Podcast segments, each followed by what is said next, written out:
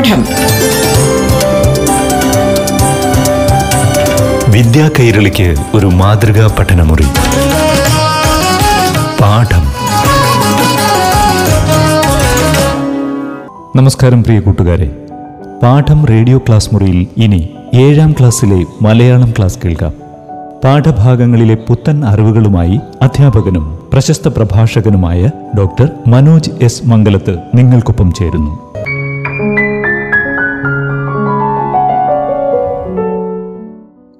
പ്രിയപ്പെട്ട കൂട്ടുകാരെ എല്ലാവർക്കും നമസ്കാരം. ഇന്ന് നമ്മൾ പഠിക്കുന്നത് അടിസ്ഥാന പാഠാവലിയിലെ ഒരു മനുഷ്യൻ എന്ന ചെറുകഥയാണ്. കഥയുടെ സുൽത്താൻ വൈക്കം മുഹമ്മദ് ബഷീറിന്റെ അതിമനോഹരമായൊരു കഥയാണ് ഒരു മനുഷ്യൻ. കഥ കേട്ടാലോ? നിങ്ങൾക്ക് വ്യക്തമായ കാര്യപരിപാടി ഒന്നുമില്ല. ദൂരദേശങ്ങളിൽ അലയുകയാണ്. കയ്യിൽ കാശില്ല. ഭാഷ അറിഞ്ഞുകൂടാ? നിങ്ങൾക്ക് ഇംഗ്ലീഷും ഹിന്ദുസ്ഥാനിയും സംസാരിക്കാൻ അറിയാം. എന്നാൽ ഇത് രണ്ടും മനസ്സിലാക്കാൻ കഴിവുള്ളവർ അവിടെ നന്നേ കുറവാണ്. അപ്പോൾ നിങ്ങൾ പല അപകടത്തിലും പെടും പല സാഹസ ചെയ്യും. അങ്ങനെ നിങ്ങൾ ഒരു ആപത്തിൽ അകപ്പെട്ടു അതിൽ നിന്ന് അപരിചിതനായ ഒരു മനുഷ്യൻ നിങ്ങളെ രക്ഷിച്ചു. കാലം വളരെ കഴിഞ്ഞുപോയെങ്കിലും ചില പ്രത്യേക സന്ദർഭങ്ങളിൽ ആ മനുഷ്യൻ നിങ്ങളെ ഓർക്കും. അയാൾ എന്തിനങ്ങനെ ചെയ്തു? ഈ ഓർക്കുന്ന നിങ്ങൾ ഞാനാണെന്ന് വിചാരിച്ചേക്കുക. ഞാൻ പറഞ്ഞു വരുന്നത് എന്റെ ഒരനുഭവമാണ്. ഞാൻ ഉൾപ്പെടെയുള്ള മനുഷ്യവർഗത്തെപ്പറ്റി ഏതാണ്ട് അവ്യക്തമായ ഒരറിവ് എനിക്കുണ്ട്. എന്റെ ചുറ്റുമുള്ളവരിൽ നല്ലവരുണ്ട് മഹാക്രൂരന്മാരും കള്ളന്മാരുമുണ്ട് സാംക്രമിക രോഗമുള്ളവരുണ്ട് ഭ്രാന്തന്മാരുണ്ട് പൊതുവിൽ എപ്പോഴും നല്ല ജാഗ്രതയോടെ ജീവിക്കണം. തിന്മയാണ് ഈ ലോകത്തിലധികവും. എന്നാൽ ഇത് നമ്മൾ മറന്നുപോകും. അപകടം പറ്റി കഴിയുമ്പോഴാണ് നമുക്ക് ബോധമുണ്ടാവുക. ഞാൻ ആ വളരെ പഴയ കൗതുകമുള്ള നിസാര സംഭവം ഇവിടെ പറയാം.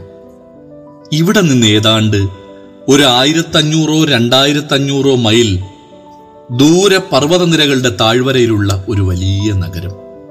അവിടെയുള്ളവർ പണ്ടുകാലം മുതൽക്കേ ദയയ്ക്ക് അത്ര പേരുകേട്ടവരല്ല ക്രൂരതയുള്ളവരാണ്. കൊലപാതകം കൂട്ടക്കവർച്ച പോക്കറ്റടി ഇതെല്ലാം നിത്യസംഭവങ്ങളാണ്. പരമ്പരയായി അവിടെയുള്ളവർ പട്ടാളക്കാരാണ്. ബാക്കിയുള്ളവർ ദൂരെ പുറം രാജ്യങ്ങളിൽ പണം പലിശയ്ക്ക് കൊടുക്കുന്നവരായും മില്ലുകൾ വലിയ ഓഫീസുകൾ ബാങ്കുകൾ മുതലായവയുടെ ഗേറ്റ് കീപ്പർമാരായും കഴിയുന്നു. പണം അവിടെയും വലിയ കാര്യമാണ്. അതിനുവേണ്ടി എന്തും ചെയ്യും ആരെയും കൊല്ലും. ഞാൻ അവിടെ ഒരു വൃത്തികെട്ട തെരുവിൽ വളരെ വൃത്തികെട്ടതും വളരെ ചെറിയതുമായ ഒരു മുറിയിൽ താമസിക്കുകയാണ്. ഉദ്യോഗമുണ്ട്. രാത്രി ഒമ്പതര മണി മുതൽ പതിനൊന്ന് മണിവരെ കുറേ വിദേശികളായ തൊഴിലാളികളെ ഇംഗ്ലീഷ് പഠിപ്പിക്കുക. അഡ്രസ്സ് എഴുതാൻ മാത്രമാണ്. ഈ അഡ്രസ്സ് എഴുതാൻ പഠിക്കലും അവിടെ ഒരു വലിയ വിദ്യാഭ്യാസമാണ്. പോസ്റ്റ് ഓഫീസുകളിൽ ഈ അഡ്രസ്സ് എഴുത്തുകാരെ കാണാം. അവർക്ക് ഒരു അഡ്രസ്സിന് കാൽ രൂപ മുതൽ അര രൂപ വരെ ഫീസാണ്.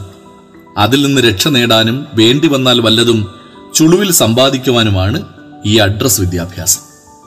ആ കാലത്ത് ഞാൻ പകൽ നാലു മണിക്ക് ഉണരൂ. ഇത് വേറെ ചിലത് ലാഭിക്കാനാണ്. കാലത്തെ ചായ ഉച്ചയ്ക്ക് ഊണ് അങ്ങനെ പതിവ് പോലെ ഞാൻ നാലു മണിക്ക് ഉണർന്നു. ദിനകൃത്യങ്ങളെല്ലാം ചെയ്തു. ഊണും ചായയും കഴിക്കാൻ വേണ്ടി ഞാൻ പുറത്തേക്കിറങ്ങി. ഇറക്കം ഫുൾ സ്യൂട്ടിലാണെന്ന് വിചാരിക്കണം. എന്റെ കോട്ട് പോക്കറ്റിൽ ഒരു പേഴ്സുണ്ട് അതിൽ പതിനാല് രൂപയുമുണ്ട്. അതാണ് എന്റെ ജീവിതത്തിലെ ആകെ സ്വത്ത്. ഞാൻ ജനക്കൂട്ടത്തിനിടയിലൂടെ തിക്കിത്തിരക്കി ഒരു ഹോട്ടൽ കയറി. ഊണെന്ന് പറഞ്ഞാൽ വയറു നിറയെ ചപ്പാത്തിയും ഇറച്ചിയും തിന്നു. ഒരു ചായയും കുടിച്ചു. ആകെ ഏതാണ്ട് മുക്കാൽ രൂപയോളമായി ബില്ല്. കാലം അതാണെന്ന് ഓർക്കണം. ഞാൻ അത് കൊടുക്കാനായി കോട്ട് പോക്കറ്റിൽ കൈയിട്ടു. ഞാൻ ആകെ വിയർത്തു. വയറ്റിൽ ചെന്നതെല്ലാം ദഹിച്ചുപോയി. എന്താണെന്ന് വെച്ചാൽ കോട്ട് പോക്കറ്റിൽ പേഴ്സില്ല ഞാൻ വിഷമത്തോടെ പറഞ്ഞു എന്റെ പേഴ്സ് ആരോ പോക്കറ്റടിച്ചു. വളരെ ബഹളമുള്ള ഹോട്ടലാണ്. ഹോട്ടൽക്കാരൻ എല്ലാവരെയും ഞെട്ടിക്കത്തക്ക സ്വരത്തിൽ ഒന്ന് ചിരിച്ചു. എന്നിട്ട് എന്റെ കോട്ടിൽ നെഞ്ചത്തായി പിടിച്ച് എന്നെ ഒന്ന് കുലുക്കിയിട്ട് പറഞ്ഞു ഇതിവിടെ ചെലവാക്കാൻ ഉദ്ദേശിക്കല്ലേ? പണം വച്ചിട്ട് പോ. നിന്റെ കണ്ണ് ഞാൻ ചുരന്നെടുക്കുമല്ലെങ്കിൽ. ഞാൻ സദസ്സിലേക്ക് നോക്കി. ദയയുള്ള ഒരു മുഖവും ഞാൻ കണ്ടില്ല. വിശന്ന ചെന്നായ്ക്കളെ പോലുള്ള നോട്ടം. കണ്ണു ചുരന്നെടുക്കുമെന്ന് പറഞ്ഞാൽ കണ്ണു ചുരന്നെടുക്കും ഞാൻ പറഞ്ഞു. എന്റെ കോട്ട് ഇവിടെ ഇരിക്കട്ടെ. ഞാൻ പോയി പണം കൊണ്ടുവരാം. ഹോട്ടൽക്കാരൻ വീണ്ടും ചിരിച്ചു. എന്നോട് കോട്ടൂരാൻ പറഞ്ഞു. ഞാൻ കോട്ടൂരി. ഷർട്ട് ഊരാൻ പറഞ്ഞു. ഞാൻ ഷർട്ട് ഊരി ഷൂസ് രണ്ടും അഴിച്ചു വെക്കാൻ പറഞ്ഞു. ഞാൻ ഷൂസ് രണ്ടും അഴിച്ചു വെച്ചു ഒടുവിൽ ട്രൗസർ അഴിക്കാൻ പറഞ്ഞു. അങ്ങനെ പരിപൂർണ നഗ്നനാക്കി കണ്ണുകൾ ചുരന്നെടുത്ത് വെളിയിൽ അയക്കാനാണ് തീരുമാനം. ഞാൻ പറഞ്ഞു അടിയിലൊന്നുമില്ല. എല്ലാവരും ചിരിച്ചു. ഹോട്ടൽക്കാരൻ പറഞ്ഞു എനിക്ക് സംശയമാണ് അടിയിൽ എന്തെങ്കിലും കാണും. ഒരു അൻപത് പേർ ക്രൂരമായ ചിരിയോടെ പറഞ്ഞു അടിയിൽ എന്തെങ്കിലും കാണും. എന്റെ കൈകൾ അനങ്ങുന്നില്ല. ഞാൻ ഭാവനയിൽ കണ്ടു. രണ്ട് കണ്ണുമില്ലാത്ത നഗ്നനായ ഒരുവൻ ആൾബഹളത്തിനിടയിൽ തെരുവിൽ നിൽക്കുന്നു. അങ്ങനെ ജീവിതം അവസാനിക്കുകയാണ്. അവസാനിക്കട്ടെ. ഞാൻ ഈ സംഭവത്തിന് ഓഹ് പോട്ടെ. ലോകങ്ങളുടെ സൃഷ്ടാവേ എന്റെ ദൈവമേ ഒന്നും പറയാനില്ല. സംഭവം ശുഭം. ഓ എല്ലാം ശുഭം. മംഗളം. ഞാൻ ട്രൗസറിന്റെ ബട്ടൺ ഓരോന്നായി അഴിക്കാൻ തുടങ്ങി. അപ്പോൾ ഖനത്തോടെയുള്ളൊരു ശബ്ദം കേട്ടു നിൽക്കൂ! ഞാൻ പണം തരാം. എല്ലാവരും ആ ഭാഗത്തേക്ക് നോക്കി. ചുവന്ന തലപ്പാവും കറുത്ത കോട്ടും വെള്ള കാൽശരായികളുമുള്ള ഒരു വെളുത്ത ആറടിപ്പൊക്കക്കാരൻ കൊമ്പൻ മീശയും നീലക്കണ്ണുകളും ഈ നീലക്കണ്ണുകൾ അവിടെ സാധാരണമാണ്. അയാൾ മുന്നോട്ട് വന്ന് ഹോട്ടൽക്കാരനോട് ചോദിച്ചു എത്രയുണ്ടെന്നാ പറയുന്നേ? മുക്കാൽ രൂപയോളം. അതയാൾ കൊടുത്തു. എന്നിട്ട് എന്നോട് പറഞ്ഞു എല്ലാം ധരിക്കൂ. ഞാൻ ധരിച്ചു. വരൂ. അയാൾ എന്നെ വിളിച്ചു. ഞാൻ കൂടെ പോയി. എന്റെ നന്ദി അറിയിക്കാൻ വാക്കുകളുണ്ടോ? ഞാൻ പറഞ്ഞു അങ്ങ് ചെയ്തത് വലിയൊരു കാര്യമാണ്. ഇത്ര ഒരു നല്ല മനുഷ്യനെ ഞാൻ കണ്ടിട്ടില്ല. അയാൾ ചിരിച്ചു. പേരെന്താ? അയാൾ ചോദിച്ചു. ഞാൻ പേര് നാടിതൊക്കെ പറഞ്ഞു. ഞാൻ ആ മനുഷ്യന്റെ പേര് ചോദിച്ചു. അദ്ദേഹം പറഞ്ഞു എനിക്ക് പേരില്ല. ഞാൻ പറഞ്ഞു എങ്കിൽ ദേവ് എന്നായിരിക്കും പേര്. അയാൾ ചിരിച്ചില്ല. ഞങ്ങൾ അങ്ങനെ നടന്നു. നടന്നു നടന്ന് വിജനമായൊരു പാലത്തിൽ ചെന്ന് ചേർന്നു. അയാൾ ചുറ്റിലും നോക്കി. മറ്റാരും അടുത്തൊന്നുമില്ല. അയാൾ പറഞ്ഞു നോക്ക് തിരിഞ്ഞു നോക്കാതെ പോകണം. എന്നെ ആരെങ്കിലും കണ്ടോ എന്ന് ചോദിച്ചാൽ കണ്ടില്ലെന്ന് തന്നെ പറയണം. എനിക്ക് കാര്യം മനസ്സിലായി. അയാൾ രണ്ടു മൂന്ന് പോക്കറ്റുകളിൽ നിന്ന് അഞ്ച് പേഴ്സുകൾ എടുത്തു. അഞ്ച്.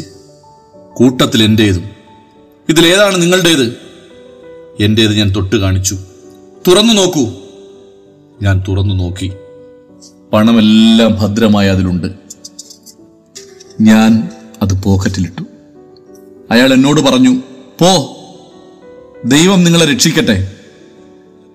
ഞാനും പറഞ്ഞു ദൈവം നിങ്ങളെയും എന്നെയും എല്ലാവരെയും രക്ഷിക്കട്ടെ മംഗളം. പ്രിയപ്പെട്ട കൂട്ടുകാരെ വൈക്കം മുഹമ്മദ് ബഷീറിന്റെ ഒരു മനുഷ്യൻ എന്ന ചെറുകഥ ഇവിടെ അവസാനിക്കുകയാണ്. വളരെ മനോഹരമായ ഹൃദയസ്പർശിയായ ജീവിതഗന്ധിയായ ഒരു കുഞ്ഞു കഥയാണ് ഒരു മനുഷ്യൻ. എല്ലാവർക്കും കഥ ഇഷ്ടമായല്ലോ? പാഠം. വിദ്യാ കൈരളിക്ക് ഒരു മാതൃകാ പഠനമുറി. പാഠം ഒരിടവേളയ്ക്ക് ശേഷം തുടരും.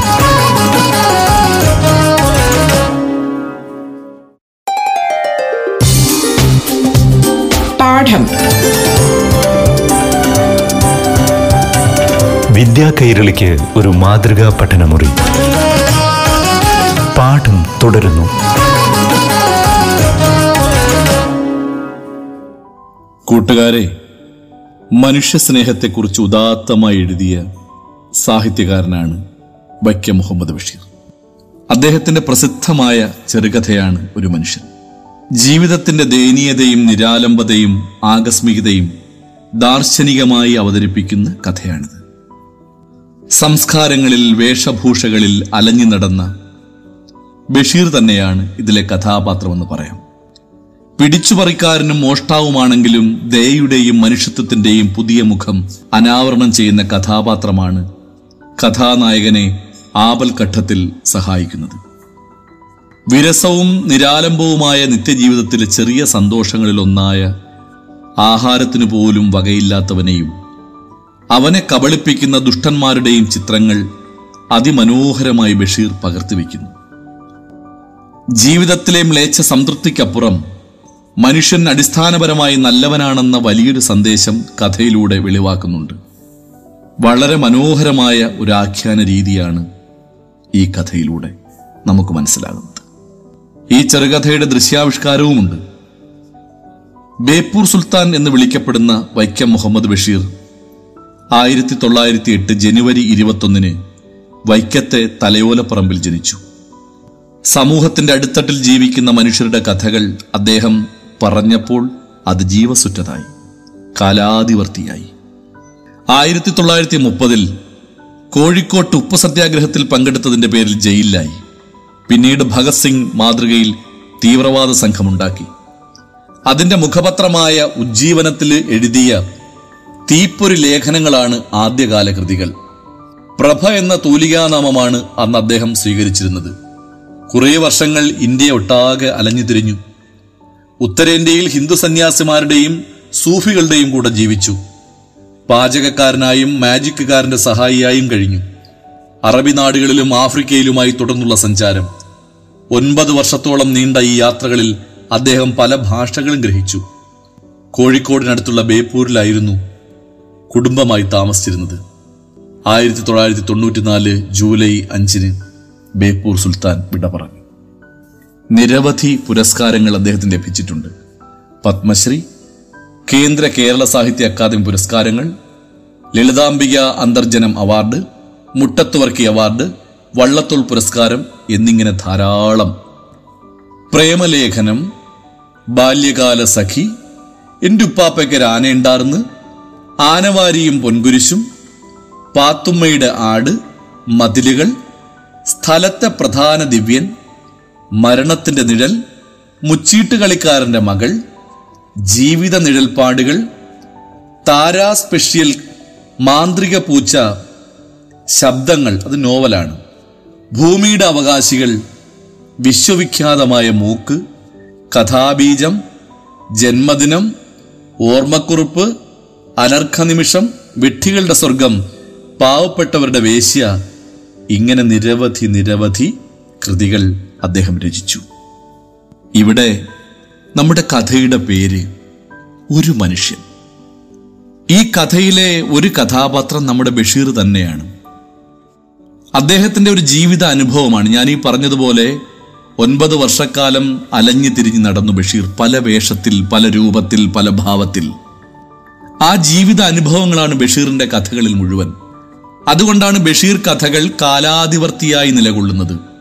അതുകൊണ്ടാണ് കുഞ്ഞു കുഞ്ഞു സംഭവങ്ങൾ നമുക്ക് ചുറ്റും നടക്കുന്ന സംഭവങ്ങൾ ബഷീറിന്റെ കഥകൾക്ക് ഇതിവൃത്തമായത്.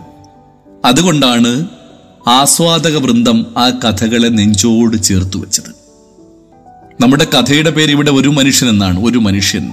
ഞാൻ പറഞ്ഞില്ല ഇതിലെ ഒരു പ്രധാന കഥാപാത്രം ബഷീർ തന്നെ ഈ അലഞ്ഞു തിരിയുന്ന നിങ്ങൾ കേട്ട കഥയിലെ ആ ചെറുപ്പക്കാരൻ ബഷീറാണ്. ജോലിയൊന്നുമില്ലാതെ അലഞ്ഞു തിരിഞ്ഞ് നടക്കുകയാണ് ഉത്തരേന്ത്യയിൽ ഒരു സംസ്ഥാനത്ത് എന്ന കഥ. വളരെ ദാരിദ്ര്യമാണ്. പുറത്തുനിന്ന് ജോലിക്കായി വരുന്ന ആളുകൾക്ക് അക്ഷരാഭ്യാസമില്ലാത്തവർക്ക് അഡ്രസ്സ് എഴുതാൻ പഠിപ്പിക്കും വീട്ടിലേക്ക് കത്തെഴുതുമ്പോൾ അഡ്രസ്സ് എഴുതാൻ പഠിപ്പിക്കുന്ന ജോലിയാണ് ബഷീറിന്റെത് ഇരുപത്തഞ്ച് പൈസയോ അന്നത്തെ അമ്പത് പൈസയോ കിട്ടും. ആ പൈസയാണ് ആകെ സമ്പാദ്യം. ഒരു വൃത്തികെട്ട ഇരുണ്ട മുറിയിലാണ് താമസം. വൈകിട്ട് നാല് മണിക്കാണ് എഴുന്നേൽക്കുന്നത് പറയുക കാരണം രാവിലത്തെ കാപ്പിയും ഉച്ചക്കലത്തെ ഊണിൽ ലാഭിച്ച ഒരു നേരത്തെ ആഹാരത്തിലാണ് ആ മനുഷ്യൻ ജീവിക്കുന്നത്. എന്നാലും കോട്ടും സൂട്ടും ഒക്കെ ഇട്ട് വൈകിട്ട് നാല് മണിക്ക് കുളിയൊക്കെ കഴിഞ്ഞ് ഭക്ഷണം കഴിക്കാനായി അദ്ദേഹം പോകാറുണ്ട്. ഒരു ദിവസം അദ്ദേഹം ഭക്ഷണം കഴിക്കാനായി ഒരു ഹോട്ടലിൽ കയറി ഭക്ഷണമൊക്കെ കഴിഞ്ഞ് അദ്ദേഹത്തിന്റെ കോട്ട് പോക്കറ്റിൽ നിന്നും പൈസ സാധാരണ എടുക്കുന്ന പോലെ ആ പേഴ്സ് എടുക്കാൻ നോക്കിയപ്പോൾ പേഴ്സ് ഇല്ല.